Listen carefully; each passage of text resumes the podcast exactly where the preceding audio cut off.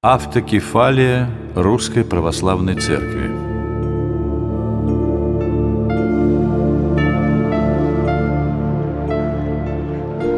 Тысяча четыреста тридцать первый год был тяжелым как для молодого московского государства, так и для Русской Православной Церкви.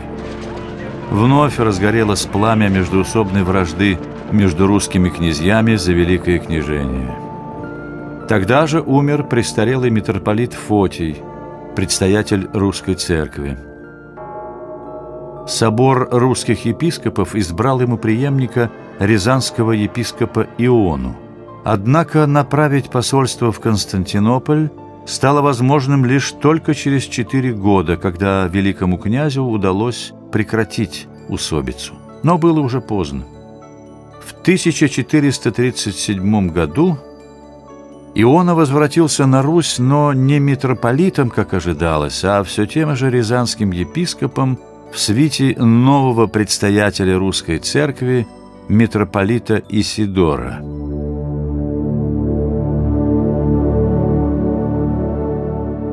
В это время византийцы готовились к собору, который должен был решить вопрос об унии с римской церковью.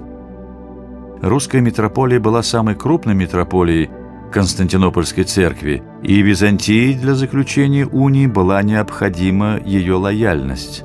Поэтому, чтобы обезопасить себя от неожиданностей, греки постарались максимально отстранить русских от участия в этой антиправославной затее.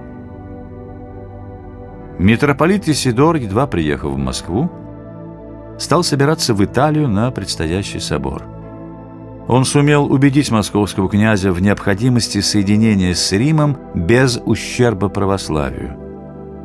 «Если уж ты непременно желаешь идти на собор, — напутствовал митрополита великий князь, — то принеси нам оттуда наше древнее православие, а нового и чужого мы не примем».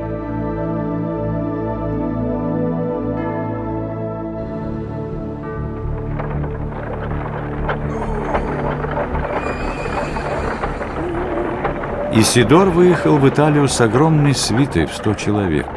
Гигантский обоз в 200 коней вез подарки участникам собора от великого московского князя.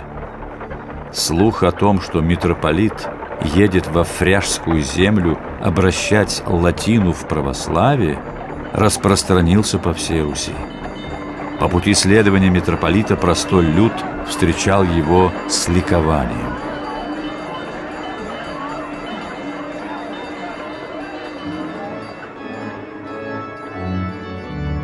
Однако на Флорентийском соборе в Италии Исидор оказался в числе наиболее активных сторонников римской церкви. Его роль в деле заключения унии была столь велика, что римский папа наградил его титулом кардинала и подчинил его власти не только Русь, но и Ливонию с Польшей. Епископа Авраамия Суздальского, который входил в делегацию Сидора, голодом и тюремным заточением принудили к подписанию унии. После подписания акта Авраамий бежал домой в Россию, заручившись поддержкой и благословением святителя Марка Ефесского. В Москве он принес покаяние и рассказал об увиденном на соборе – Греки, давшие Руси православную веру, во главе с патриархом и императором оказались отступниками от православия. В марте 1441 года митрополит-кардинал Исидор прибыл в Москву. Здесь его ждали с иным настроением, чем во время его отъезда на собор – После провозглашения Исидором акта об унии с Римом, великий князь велел заключить отступников чуду в монастырь до соборного разбирательства. Ему предлагали покаяться и вернуться в лоно православия, но Исидор наотрез отказался, а через некоторое время сбежал со своим учеником в Рим. русская церковь оказалась в трудном положении. С одной стороны, ей необходимо было защитить православие, с другой – не нарушить каноны и церковные установления. Разрыв с униатским Константинополем был неизбежен.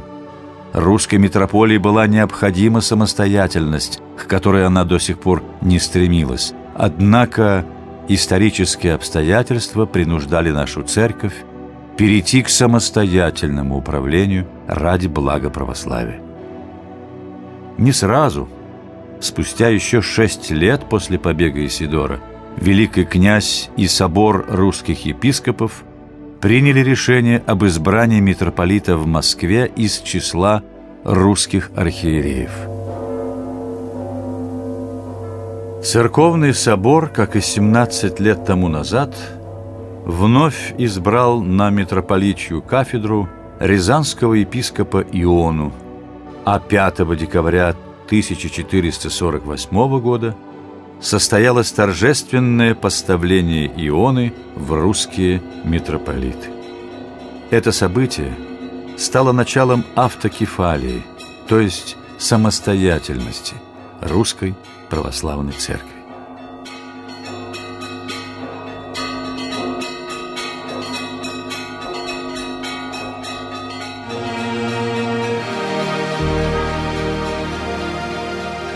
Избранный митрополит Иона был уроженцем Костромской земли. Уже в молодости Иона стал монахом и, желая подражать подвигам преподобного Сергия, пришел в московские земли в Симонов монастырь к ученику преподобного. Природная одаренность сочеталась в нем с духовной глубиной монаха-подвижника, каковым он оставался всю свою жизнь. Святитель Иона после своего избрания направил окружное послание во все русские епархии. В нем он объяснял, что причиной нарушения церковного порядка явилось отступничество греков от православия на Флорентийском соборе. Узнав о смерти византийского императора Иоанна, главного сторонника и творца унии, на Руси была предпринята попытка возвратиться к прежнему порядку. Великий князь направил послание преемнику императора Иоанна, в котором оправдывал самостоятельное поставление Ионы на метрополию после предательства и побега Исидора. Однако вновь исторические обстоятельства помешали возвращению русской церкви в лоно Константинополя. 29 мая 1453 года Константинополь пал под ударами турок. Византийская империя прекратила свое существование, и Константинопольская церковь попала под власть турок. Таким образом, сначала Флорентийская уния, а затем зависимость патриарха Константинопольского от турецкого султана мешала вернуть былое доверие к грекам. Русь была на тот момент единственной православной державой в мире. Она переживала огромный духовный подъем. Эти обстоятельства повлияли на дальнейшее осмысление независимости русской церкви и идеи преемственности Московской Руси по отношению к наследию Рима, Византии, православного царства.